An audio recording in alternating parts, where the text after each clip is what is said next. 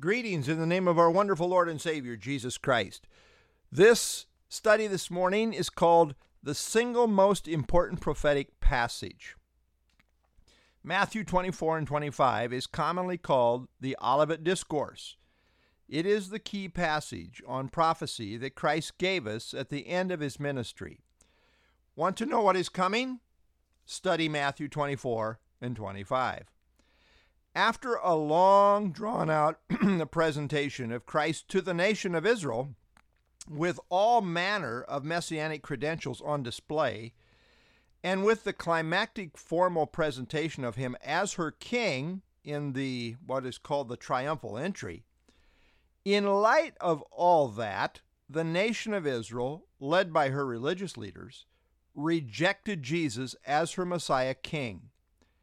And where did that leave them? Well, Jesus said in Matthew 23 38, it left them desolate, meaning spiritually abandoned, left alone, and forlorn. And Jesus said they would remain in that condition until they come to say to him, Blessed is he who comes in the name of the Lord. Matthew 23 39. And that segues into Matthew 24 and 25, which is called the Olivet Discourse. It is called this because it was delivered on the Mount of Olives. Compare Mark 13:3.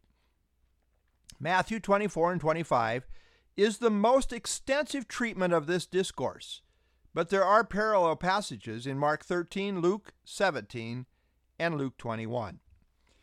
The Olivet Discourse is the fifth of five discourses given in the book of Matthew.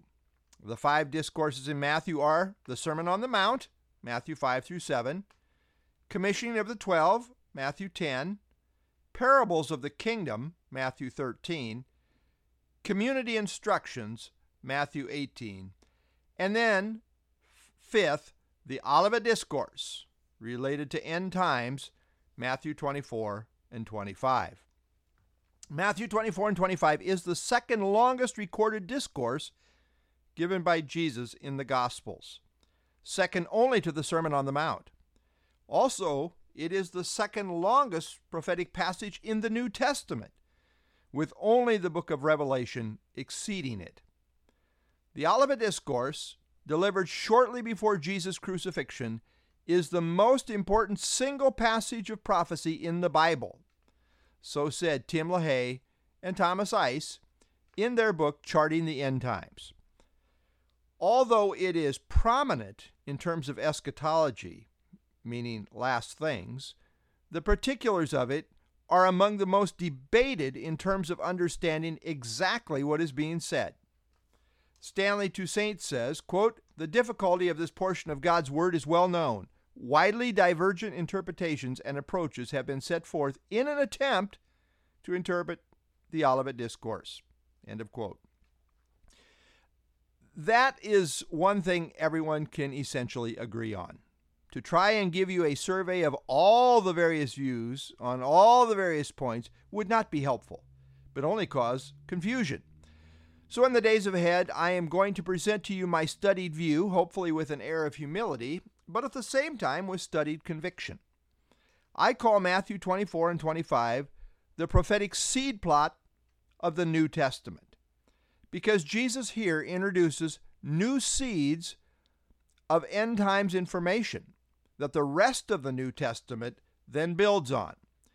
It is here that Jesus introduces us to the fact that his second coming actually has two distinct aspects with one aspect involving no signs and him coming as a thief in the night, and the other aspect involving all kinds of obvious signs that will culminate in him coming to the earth in great power and glory. The Jews often saw two messiahs, one suffering and one reigning, but they did not conceive of one Messiah with two comings the first coming to suffer, the second coming to reign. Jesus' ministry not only presents the clear truth of two separate comings, but also of two distinct aspects related to his second coming. So we have one Messiah, two comings. First coming, he came to suffer. The second coming, he's coming to reign. But we need to note the second coming has two aspects. The first aspect is coming as a thief in the night with no signs.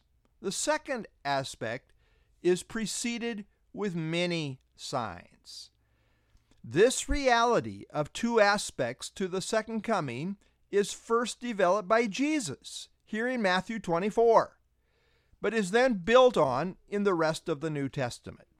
So the idea of the Messiah coming to earth in the context of great upheaval was well known from Old Testament passages such as Zechariah 14. But the idea of Christ coming as a thief in the night was brand new revelation. No Old Testament prophet dealt with this reality. This is key. The Olivet Discourse deals with both aspects of Christ's second coming both the signless aspect and the aspect with preceding signs. Thus, it deals with the fact that the timing cannot be known concerning the first aspect, but it also deals with the fact that it can essentially be known in relation to the second aspect. Both aspects are developed in this discourse. Now, unless one understands that there are two aspects to Christ's second coming that are being developed in Matthew 24 and 25, one will not make proper sense of the passage. In the days of Christ's first coming, there was a lot of messianic anticipation in the land of Israel. And yet, amazingly, when he actually showed up, they largely missed him. Now we live in the last days, just prior to his second coming. And yet, in spite of all the prophetic clarity we have in the Bible, most people are oblivious to what is going on in the world and where it is all headed. But Jesus told us that when the apostles, but Jesus told us, and when the apostles and prophets then gave us the New Testament, they built on what he said here in Matthew 24 and 25. Jesus is coming back. Live ready. John 1 11 through 13. He came to his own, and his own did not receive him. But as many as received him, to them he gave the right to become the children of God, to those who believe in his name, who were born not of blood, nor of the will of the flesh, nor of the will of man, but of God. This is Pastor Dwight Oswald earnestly contending for the faith.